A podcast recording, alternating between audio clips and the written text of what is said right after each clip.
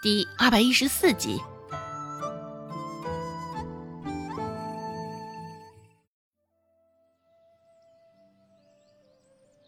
周有巧现在也是一个头两个大，心里恨透了罗氏，没有想到今儿个会栽在罗氏的手里。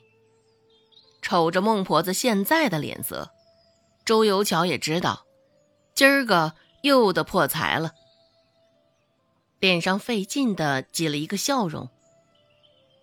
周有巧甚是艰难的点了点头，应下了掏银子这回事儿。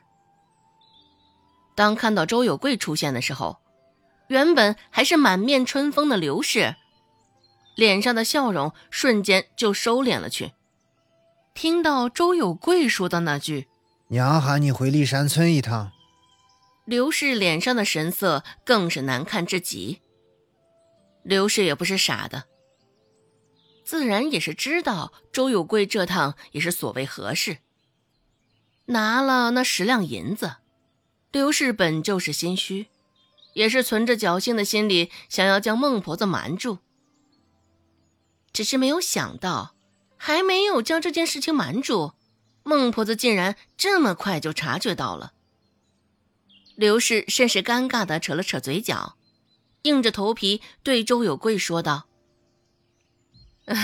我这儿也正想去立山村一趟，没想到你来了。”刘氏给自己找着借口，试着想先从周有贵这处下手。只是周有贵一向便是见着麻烦便躲得远远的。刘氏的话，周有贵也是左耳进右耳的出。刘氏走的时候，还带了几个鸡蛋走，想着待会儿孟婆子那张恐怖的脸，刘氏心里就发醋。希望几个鸡蛋能够让他的怒火没那般深重。两个人到骊山村的时候，时间已经不算早了。山上田地里也都是人。孟婆子待在家里，也是闲得发慌。一时看不见刘氏，孟婆子的心便一刻都停不下来。这银两啊！只有将他们攥在手里，才有安全感。孟婆子坐立不安极了，不停的找着话茬与周游巧解闷儿。呃，云飞在学堂里做的如何呀？云飞在村子里是不是特别受尊重啊？这个，云飞什么时候才得空能来骊山村啊？说来道去，孟婆子嘴上也是离不开“云飞”二字。一时之间，周有巧被他蔫叨的，也是头疼的厉害。左顾右盼之下，周有贵这才领着刘氏姗姗来迟。看到两个人一前一后的进了院子，孟婆子脸上一厉，而一旁周有巧则是神情一松。刘氏低着头进了院子，刚刚还能听到些许声音的周家院子，现在压根儿是一点声音都没有。早晨的周家院子，夹杂着些许阳光的味道，鸡屎鸭粪的味道，还有淡淡的皂角味儿。刘氏嗅着，心里也是五味杂陈。也不知道是因为现在的阳光过于毒辣，温度过高，还是因为孟婆子的眼神攻势，额头后背都起了一层薄薄的细汗。一路上，刘氏都在琢磨着应该怎么跟孟婆子解释，才能逃过这一劫。原本准备好的话，现在对着孟婆子，竟全都想不起来了。脑子里混混沌沌的，空白的很。刘氏想了片刻，舔了舔嘴唇，看到手中的那几个鸡蛋，这才恍恍然开口的说道：“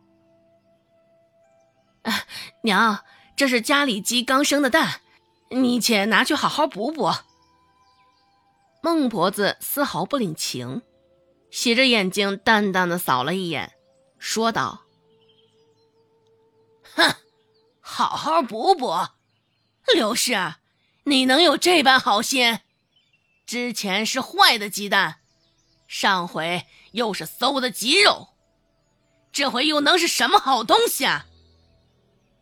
刘氏，嗯，嘴角尴尬的笑意凝固在脸上，现在瞅着更尴尬了。连刘氏自个儿都忘记这茬事儿了，现在却又被孟婆子拿出来念叨。刘氏深呼吸一口，继续说道：“嗯，娘，我这不也是弥补一下之前的错吗？之前的事情我也晓得我错了。想到今日来这的目的，刘氏又匆忙的补充道。”今儿个正想出门来历山村一趟，没成想我这正出门，就看到小叔子来了。孟婆子一瞥眼，甚是冷漠的说道：“是吗？该不会也猜到了我今日找你来是所谓何事，这才如是说吧？”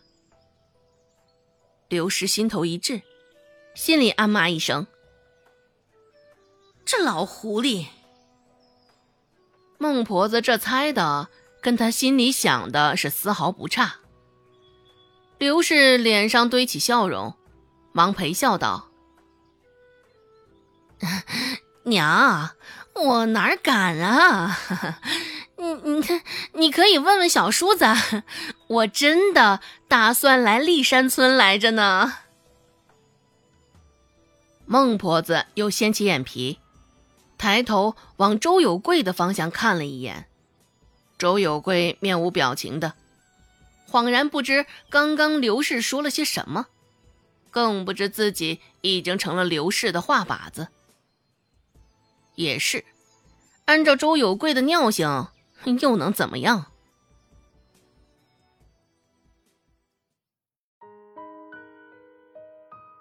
本集播讲完毕，感谢您的收听。感兴趣，别忘了加个关注，我在下集等你哦。